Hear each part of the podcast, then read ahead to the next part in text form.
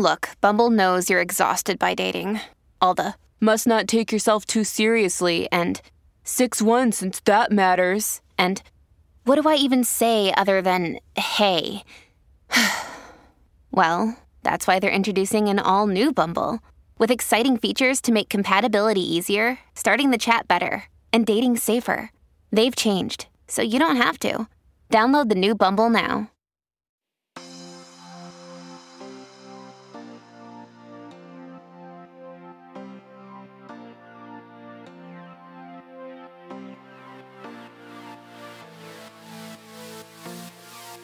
Hello and welcome to Outward, Slate's podcast about queer life, politics, culture, and this month, our month, anything else we damn well please. I'm Bryan Lowder, an editor at Slate, and I just saw Grace Jones live for the first time last night, and she hula hooped for like two songs straight without stopping, and I'm not sure my pride is going to get any better than that, y'all. I think that's it. Well, maybe except for these outward shows that we're doing. Then that's shows plural that we have planned for you this month. As we mentioned back in May, throughout June, we're going to be bringing you three extra shorter Pride episodes each Wednesday, in addition to our usual big show on the 21st. Christina, Jules, and I each picked our own subjects and guests for these, and the lineup is very exciting. So definitely check your feeds regularly so you don't miss out. Before I get to this week's topic, I just wanted to give you a little reminder that we want to hear from you. That's right, you, the one being so cute and lovely listening to the best LGBTQ pod on the scene about how you're celebrating Pride in this difficult year for queer and trans family. I know my focus is going to be on demanding my space in the world this Pride. Some of that's going to be through dancing with the gays, but I'll also be marching in the annual NYC Drag March, which is the kind of ultra queer, unpermitted, space claiming, glittery protest that I feel is really essential right now. We want to hear what you're doing, or maybe not doing, to celebrate or mourn or otherwise mark this Pride season. Send us a voice memo at outwardpodcast at slate.com and we'll play a few on the big show later this month. All right, regular listeners will probably know that I'm one of those annoying gays in a thruple, or as we prefer to call it, a triad, and it's coming up on six years. But before and on top of that, I'm married to the partner I had first, something we did back in 2013 after DOMA was struck down with a lot of political ambivalence and primarily for health insurance reasons. Now we're thinking about what formalizing our current relationship would look like, and while obviously we can do whatever we want ceremonially, the government, as we've been told by a few kind but sort of shrugging lawyers, doesn't really offer much beyond forming an LLC, which isn't very romantic. I share all of that by way of explaining my keen interest in our guest today, John C. Culhane. John is a family law expert, professor, and beloved Slate contributor, and his new book, out in May from the University of California Press, is titled More Than Marriage Forming Families After Marriage Equality. It's a fascinating tour of the legal statuses like domestic partnerships and civil unions that emerged on the way to marriage equality, and an eloquent argument for a more capacious, sort of choose your own adventure approach to family law that could accommodate the far wider and richer range of how people actually form family units and relationships of care in the modern world, like, say, thruples, maybe. John, welcome to Outward. It's such a pleasure to have you here for Pride Month. Oh, thanks. I'm so happy to be here. So I think maybe just as a place to start, you know, obviously your work is in this area in family law, but can you tell us a little about the personal story of how you came to write this book? You know, why did you feel called to think about how the law deals in family arrangements and as you title the book argue for something you know more than marriage so i was very much involved in writing and thinking about the marriage equality movement for personal reasons as well as political reasons. So my husband and i uh, entered into a civil union back in 2000 in vermont very shortly after that status became available. And at the time, I wrote an article uh, criticizing it because I felt like what it really did was to kind of emphasize that really all civil union was, as opposed to marriage, was pure discrimination in the sense that you were willing to give all of the benefits, rights, and obligations of marriage, but there was still this hesitancy about calling it marriage. And so it wasn't like they were coming up with good policy arguments against the unions of same sex couples, which would at least would have been something to debate. Instead, it was like we concede all of that, but we still don't want to call you married. And I thought, well, this just really exposes that marriage has this kind of powerful social resonance that yeah. is is so deeply rooted that even people that are willing to provide the rights and benefits aren't willing to call it marriage. And so, as I started thinking about civil unions, and I wrote several uh, you know law journal articles about civil unions and actually some writing for slate for kind of a broader audience on these same issues and as i was thinking about it i thought well you know yeah this is it's important to get the rights and benefits but you know we're leaving out all kinds of other people. In the introduction, you sort of offer three problems that you see with marriage being the kind of end all be all of our current legal structure, or at least the way the law deals with families. Right. You said the, the first of which is like you, you put it, uh, marriage is too bossy, which I think is a, a fun, a wonderful phrase. Can you explain what do you mean by that? Yeah, the idea of marriage being too bossy is uh, while it's true that people can enter into prenuptial agreements uh, to get around some of the default uh, rules of marriage, most couples don't, particularly most couples in first marriages. Uh, you know, prenuptial agreements are much more common for, for couples that have been married and, mm-hmm. and want to safeguard their assets. Maybe they have children from previous marriage or relationship. But marriage, uh, it creates all of these default rules. And we might question whether some of those really are kind of necessary. Uh, and, you know, in terms of what happens when the marriage dissolves, mostly the law is concerned with what happens when these relationships end. That's where the, that's where the principal interest is. Uh, so I think that's you know that's an area where I saw you know real problems uh, in that you have to sort of go out of your way to to choose your own adventure if you're married, and not only that, but courts for reasons I somewhat understand are somewhat skeptical, depending on the state, are more or less skeptical of these prenuptial agreements. And the reason it's somewhat understandable is they tend to really penalize the economically weaker party. Mm-hmm. Um, and the economically stronger party has kind of a uh, a big power advantage, right, over yeah. the other party in terms of you negotiating these things, and then just in terms of how they're negotiated, right? That's one of the big problems that I see is that marriage, uh, unlike other kinds of contracts people enter into, it's kind of shrink wrap, right? I mean, it basically tells you what you get and what you don't get. Yeah. So you make this really interesting point, or you sort of invite us to look at the path of these other statuses like domestic partnerships and civil unions as almost like an unintentional laboratory uh, uh, of sorts for, for how we can think about other legal arrangements aside from marriage. You also call them at a certain point uh, consolation prizes is one way, or what, that's right. one way people thought about it, right? But maybe that's right. not the right way. Um, can, before we get into the specifics of, of each one of those, give us just a little broad overview of, of that argument and, and how you sort of are, are maybe revisioning that path to marriage yeah. equality as something useful. Yeah. You're quite right. I mean, they they started life as a way to kind of incrementally gain the benefits of marriage. So when I talk to uh, the couple from from California, they had no illusions. This is the domestic partnership. This is a domestic partnership. Thank you. Yes, they had no illusions that they were going to be able to achieve marriage equality. Right? They were working on a very small scale, and they were interested in getting a specific benefit. Mm-hmm. And they were they were pretty radical in their politics, and they were activists, but they were also very practical. And they had seen what had happened in states where people had actually challenged the marriage laws, and not only did they didn't they win, but they kind of went down in flames. I think a lot of people may not know this, but there, people did actually try this in the seventies. That's yeah. right, the early seventies, and it was in the wake of Stonewall when people were feeling like, and at least one couple did it as kind of uh, an experiment in the deconstruction of marriage, mm-hmm. but other couples were sort of more in the traditional mode of this looks like inequality to us, but courts didn't even really have the vocabulary to understand. I mean, it was too far out of bounds, I think, for any courts to take seriously. And so, you know, these guys uh, said, you know, what we really need is health benefits. So we're going to start small. And they came up with the term domestic partnership. And it wasn't completely out of the blue when they looked at uh, a California Supreme Court case from just a few years earlier, the uh, Marvin versus Marvin case, where the California Supreme Court became the first uh, state court of last resort, state Supreme Court, to say, you know, even if a couple's not married, there are certain expectations that come from that.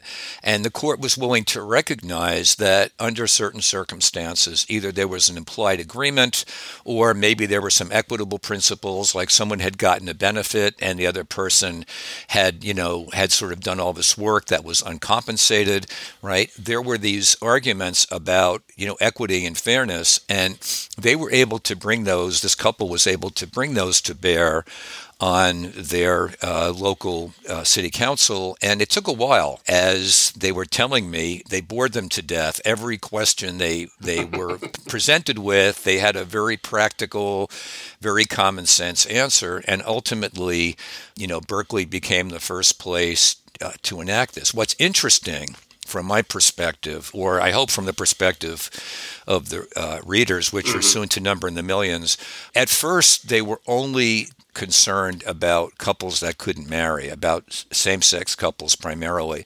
And by the time the measure was enacted, it also covered anyone, any couple, any adult couple, including couples that could have married. So, right from the start, okay, you could see that what would become the marriage equality movement was already sort of expanding in ways that mm-hmm. maybe even this couple didn't anticipate. And what I love about the domestic partnership experiment, I think this is the the, the best uh, example of an experiment is it started on the local level and localities sort of were popping up all over the country like whack-a-moles that wouldn't be knocked down. uh, they started springing up all over the place, and then there started to become uh, statewide domestic partnership laws, which conferred in California at least only a small subset of the benefits, and then expanded over the years to allow more and more benefits, but were only available to gay couples or to straight couples where at least one person was over 62. Mm-hmm. And that had mm-hmm. only to do with Social Security benefits, which I won't get into because uh, your listeners don't deserve that. Oh, and then also, uh, importantly, uh, corporations started offering things right, that they called right. domestic partnerships. So you had it coming from the private sector as well, and they were all a little bit different. And some of them included opposite sex couples, some of them didn't. Um, and so there was a whole plethora of different uh, domestic partnership rules and statuses, and it was entirely possible for people to be in more than one of those at a time. That was out there, and right away you had this sort of creativity that was leading toward marriage equality, but was already kind of it, it, turned out the walls of that movement were maybe more permeable than people realized at the time. Yeah. So that was interesting to me. And then civil unions were super interesting in the sense that these three couples in Vermont applied for marriage licenses.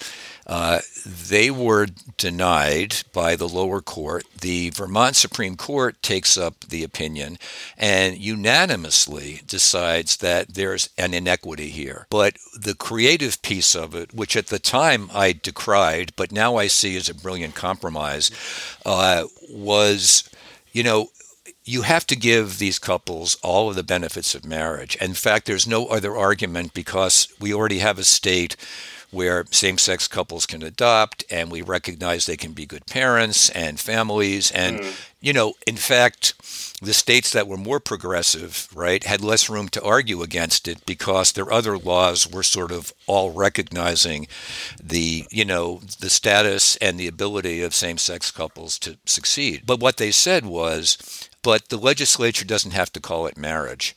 Um, they can call it you know marriage with one R if they want. they can they can call it late for dinner, whatever they want to do, they can do, but they have to uh, give all the rights and benefits. And in one of the most sort of uh, realpolitik things I've seen from a court, the uh, chief justice who wrote the opinion said, you know, in Alaska and Hawaii, where courts ordered marriage, the consequence was a state constitutional amendment that overrode what the courts had done. Right. And the court was really concerned about that possibility and thought that giving it some other name might might take some of the heat out of it. And they were quite right.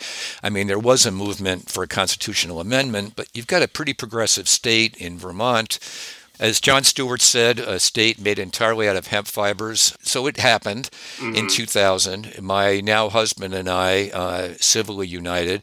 in 2000. Let's pause here for a moment and uh, take a short break. We'll be right back.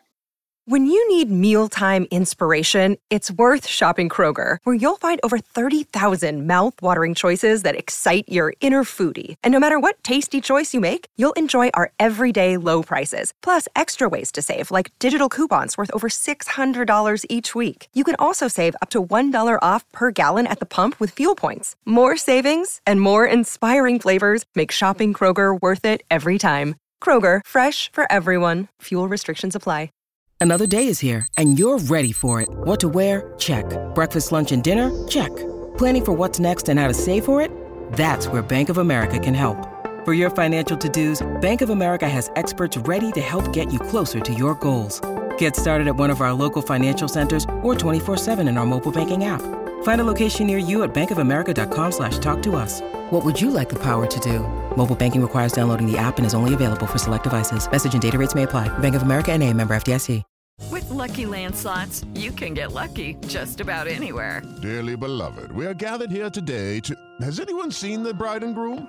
Sorry, sorry, we're here. We were getting lucky in the limo and we lost track of time. No, Lucky Land Casino, with cash prizes that add up quicker than a guest registry in that case, I pronounce you lucky. Play for free at LuckyLandSlots.com. Daily bonuses are waiting. No purchase necessary. Void were prohibited by law. 18 plus. Terms and conditions apply. See website for details. I wanted to ask you about that. Actually, this is one moment in the book where you write sort of personally about right. your experience, and um, you you were an out of stater. I think you were, living in Pennsylvania then as well. That's right. Yeah, in Philly, where I still am. Yeah, right. So you know, you're out of staters. You go up to Vermont. This does not extend at that point outside of the state. So why? I'd love to hear just a little bit about why you did that and how you how your thinking about it sort of evolved over time. I would say more than 90% of it was to get whatever state approved recognition we could. And maybe it's the lawyer in me, right? Because sure. who cares, right? I mean, you could just do a ceremonial thing in your backyard or whatever, like a lot of people did. But I sort of uh, had come to see this as an important step. And only later did I think, oh, maybe my employer will recognize this and give health benefits and maybe mm-hmm. some educational benefits to my family. At that time, we didn't have kids. And that is what happened. Within a year, uh, right. my employer was actually pretty progressive and said, yeah, you know, these two are as committed as any married couple. But that's not what we were thinking. And I knew it wouldn't be portable. I mean, I recognized that.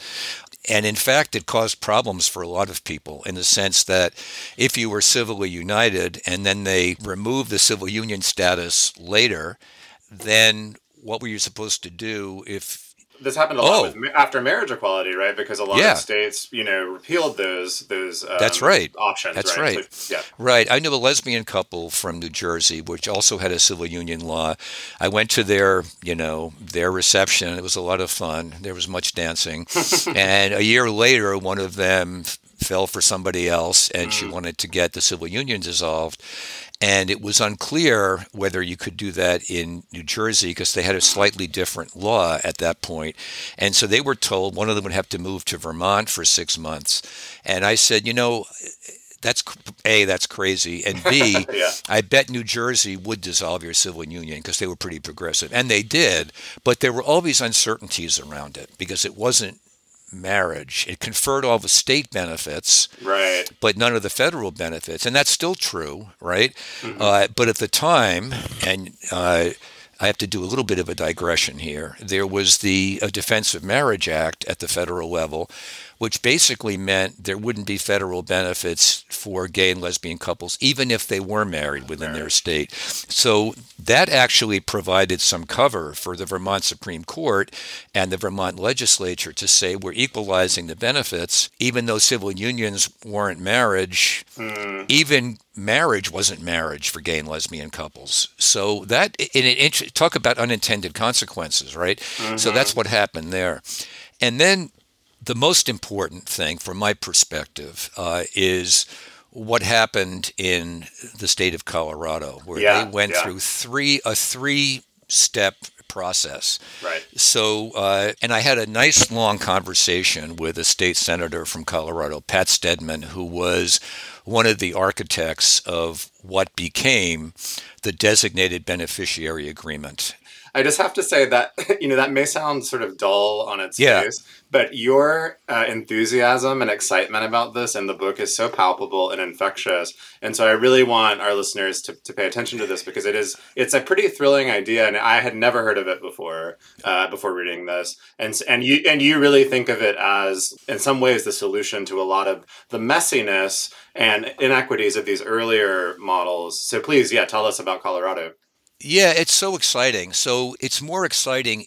Well, it's already exciting, but it's like, you know, triply exciting, thrice as exciting. I don't know uh, when we talk about what it could be, right? So uh, Pat Steadman, the state senator, was responding to constitutional amendment in Colorado that prohibited same-sex marriage. These were all these were all over the place, right? He looked with a couple of other people at uh, different models for granting some of the rights and benefits of marriage and things like the civil union, the domestic partnership, but also this weird creature out of Hawaii called the reciprocal beneficiary, which allowed people to, uh, you know, designate someone else to get certain rights and benefits. And they, they cobbled together this creation called the Designated Beneficiary Agreement Law. Hmm. And yes, it doesn't exactly roll off the tongue, but it, it's it's a fantastic idea. And what it does, so imagine going to a restaurant where, where everything is a la carte, right? Right. And so there's a whole list of things on this menu, and any two people. Unless they're married or in a civil union, which I'll get to in a minute, but any two adults, they can be related for that matter or not, can enter into one of these agreements. And what it does is it sets up a series of of options. So, for example, uh, one of the options is do you want this person to have power of attorney for you, let's say when you become incapacitated? And I actually think about this also from a personal perspective. My mother is 89 and she is, in, you know, luckily she's in great health physically and cognitively. She's doing wonderfully. But she uh, might want me to have power of attorney when she becomes incapacitated Right. But I wouldn't want her to have power of attorney for me. I would want my my husband to have that and not her. It, that would make more sense. So the way it would work is she can check that off as something she wants to do and in the other side on the opposing column I can check no. And it goes on like this, right? Yeah, you have you have this great um, uh, figure in the book where you can see this. It's literally just you initial, you know, one Yes. side or the other, like all the way down for all. That's right. That's right. And it's all kinds of things like, you know, ability to access a bank account. And this can cause all kinds of problems. And in fact, you know, tragically, Pat Steadman's uh, partner died not too long after this law went into effect. He had a very aggressive cancer and Pat was Steadman still he was able to go into the bank and just show them this agreement, which you file just like a marriage uh, license or anything else. It's filed with the state and it has the same authority. And he said the bank didn't know what to do with it, and they called their lawyers. And they said, "No, that's a thing. That's a real thing. You know, you should acknowledge that." Um, and so it, there's a whole sort of list of things that you can do. The problem with it is, or the limitation, I should say, um, is that you can only be in one of these agreements, right? And if you are married or if you're in a civil union, which which Colorado also did a civil union law subsequent to the uh, designated beneficiary law, kind of on the way station to marriage, then those documents automatically supersede your your designated beneficiary agreement. Well, why? I mean, it doesn't make any sense to me. So to go back to the example of my mom, yeah, I'm married to somebody else, but even whether I was married before this or after, I should be able to enter into this agreement with her. It would save a lot of money on estate planning documents, etc. And so as long as they're not inconsistent, and these days with electronic filing and cross-referencing, it would be easy to spot any Yeah, yeah, yeah. inconsistencies And, and and make sure that you had some mechanism for dealing with those. And the other thing is you should be able to be in more than one of them. So if I wasn't married, for instance, I might want someone to have power of attorney. That's not my husband, or even if I was married for that matter. And why can't I enter into a separate agreement with that person? So I think it has tremendous potential. It does. And I yeah, mean, speaking again as I mean, looking at this from the perspective of someone in a three-person relationship, like that model would be so like we we have talked to lawyers about the various sort of things that we can do, and it's it is more than the LLC thing I was joking about, but there's not that much, and it's very complicated and expensive. This would be such an easier way to go about arranging Yes. all of those very important things, and so it, it's it is Yes. it's, it's really thrilling. If you you know, I hope people will pick up the book to look at this because it's it is really exciting Thanks. stuff. You know, I wanted to talk a little bit about the three or more person relationship situation because I'm very sympathetic to it. And, you know, I think at this point, um, the idea that the that the government would allow three people to marry in this same sense as two is very far off, and it has a lot to do with really practicalities like federal benefits and things like that. But that doesn't mean that people in these relationships should be ignored by the legal Yeah. system. And there's all Yeah. kinds of people that are ignored by the legal system. So one of the examples I use in the book is a a gay man and a lesbian who uh, years ago they both decided they wanted to have kids and so they had kids with each other but they were still gay and lesbian. In fact, they said no one believed. At least the, their their relatives didn't believe them. It's like, well, you're, you know, you're in this relationship and you have kids together, so obviously you're straight. It's like, no, really, really, I'm. I'm gay. So so, uh, but then what happened was. They got married because of the health benefits. She was, uh, her name was Anne Quinn. She was staying home uh, with the kids, working part time or something, didn't have health benefits, right? And so they got married. And by the way, that's not what they wanted to do. And they said if there had been something like a civil union or domestic part, or something like this where they could designate the other person, one other person to receive health benefits, they would have done it. Then what happens is she meets a woman and they get into a relationship. And they had this agreement that they could do that. They didn't want to put that intimate side of their lives with another adult aside, right? But this third person, this woman was she was a school teacher and so she was the one picking the kids up after school and doing their mm. homework with them and every single step of the way she had to get all kinds of permission to like pick the kids up and do this and who are you? And again, this kind of a thing could really make that so much easier, you know? Uh, you could basically say this person has you know, I give this person authority to, you know, deal with everyday decisions involving children or something like that. And obviously that's a little more complicated because kids are involved, but but you get the idea that there's a lot more that could be done in terms of recognizing and supporting these relationships. Yeah, I mean another Which another- exist, you know. They exist, that's right? What, No, they- that's they what's very much- important. It doesn't Yeah. matter. You know, people are like, "Oh, this will destroy marriage." It's like, first of all, marriage is pretty resilient, and and to the extent that it isn't, it's nothing to do with any of this, right? Right. Uh, and also, uh, there's real people and real relationships that need legal Mm-hmm. Yeah. structure. There, I mean, another another example that you give that I think is really striking is the sisters. The pseudonyms are April and May Doe that you give them, and they've lived together their entire lives. Um, had a sort of complicated childhood where it sort of put them on a path to maybe being like this. We don't have to get into all of that, but like you, you detail that in the book, and they've they've made a life together where they care for each other, and that's that's what they've done. But of course, they're older now, and they're coming to the end uh, Yeah. of their lives, and looking at you know things like estate taxes and like all of all of the things that kind of come at end of life.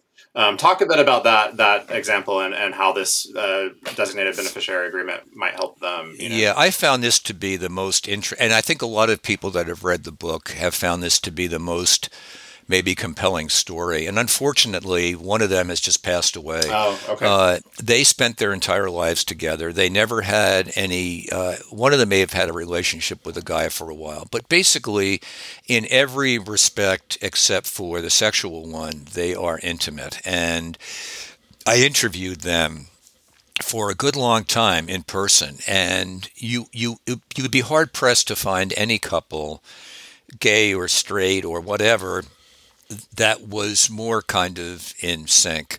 Mm. Uh, it was interesting because they talked a little bit about the Windsor case. And for listeners that are not familiar with that, that was the case that led to uh, the Supreme Court declaring that the Defense of Marriage Act was unconstitutional.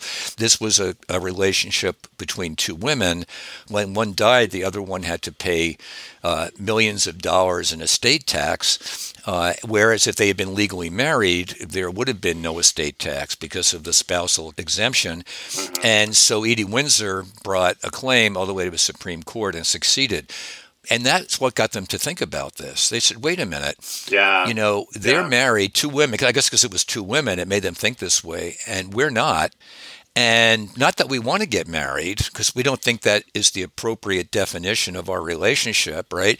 But there should be some analogous protection. I noted that in some states, if they were first cousins, they could marry, mm-hmm, mm-hmm. right? Mm-hmm. But not sister. So the whole thing, there's a sort of an anomaly there that the law is has really not dealt with in any kind of consistent way, or really at all. You know, you could say I designate this person to receive the benefit of the estate tax exemption. Mm-hmm. Now, of mm-hmm. course, I think there are bigger problems with the estate tax exemption, but those those are kind of separate and apart from what yeah. I'm discussing. They spent so much time and money trying to structure their legal relationship in a way that kind of mirrored uh, marriage.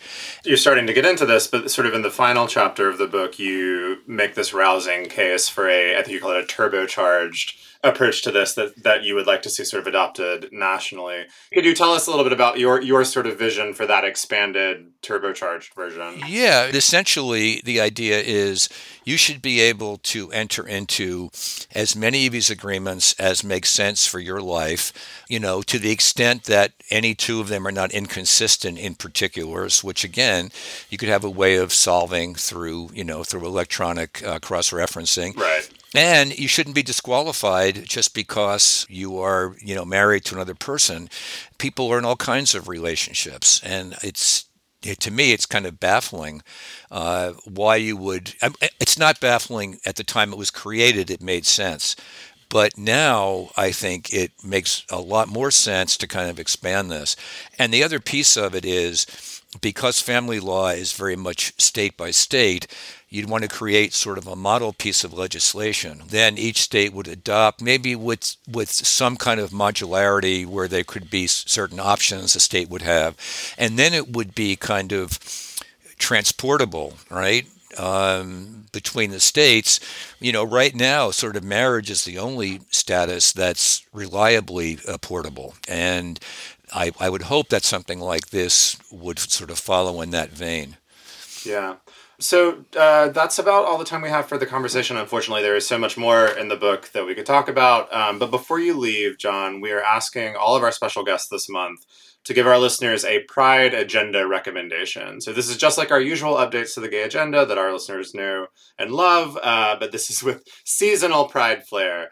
So, uh, John, what did you bring for us and our listeners today? I wanted to talk just for a minute about drag and how much I really mm. think that we should be supporting uh, drag performers. So When my kids yeah, were little, we yeah. stayed at a bed and breakfast, and one of the guys who owned it had been this drag performer, and he put on this video uh, for my kids, and they were like five or six, and it was hilarious. and I think we sort of need to push back against this whole idea that you know drag is pernicious and it really is sort of not even so indirectly part of this larger anti trans agenda, right? One thing I wanted to recommend is, you know, if you go back to my favorite playwright, Shakespeare, I recommend to your audience there are actually two versions of Twelfth Night playing right now in Philadelphia, two different theaters.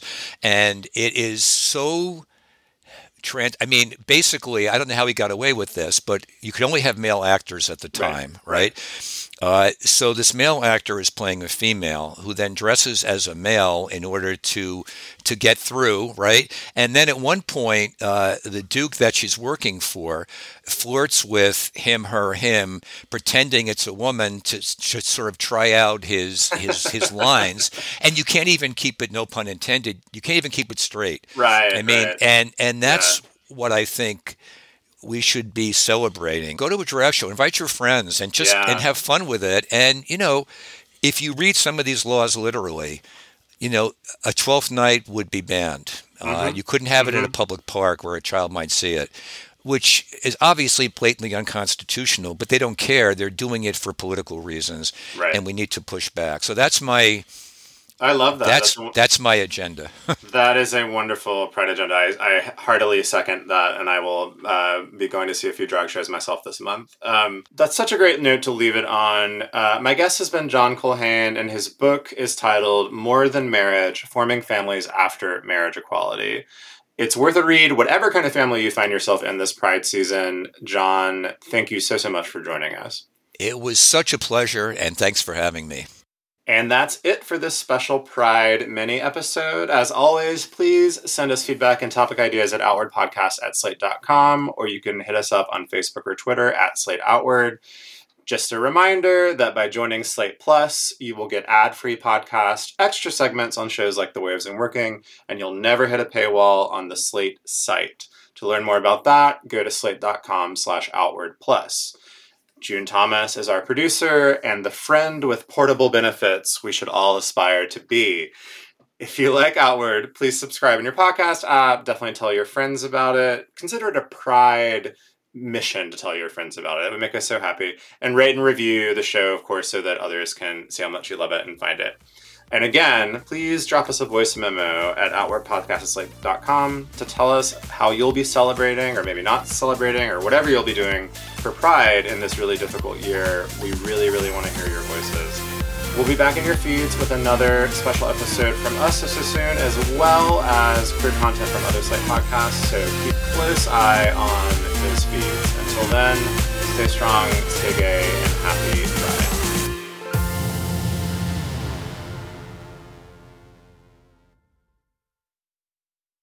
With Lucky Land slots, you can get lucky just about anywhere. This is your captain speaking. Uh, we've got clear runway and the weather's fine, but we're just going to circle up here a while and uh, get lucky. No, no, nothing like that. It's just these cash prizes add up quick. So I suggest you sit back, keep your tray table upright, and start getting lucky. Play for free at LuckyLandSlots.com. Are you feeling lucky? No purchase necessary. Void where prohibited by law. 18 plus terms and conditions apply. See website for details.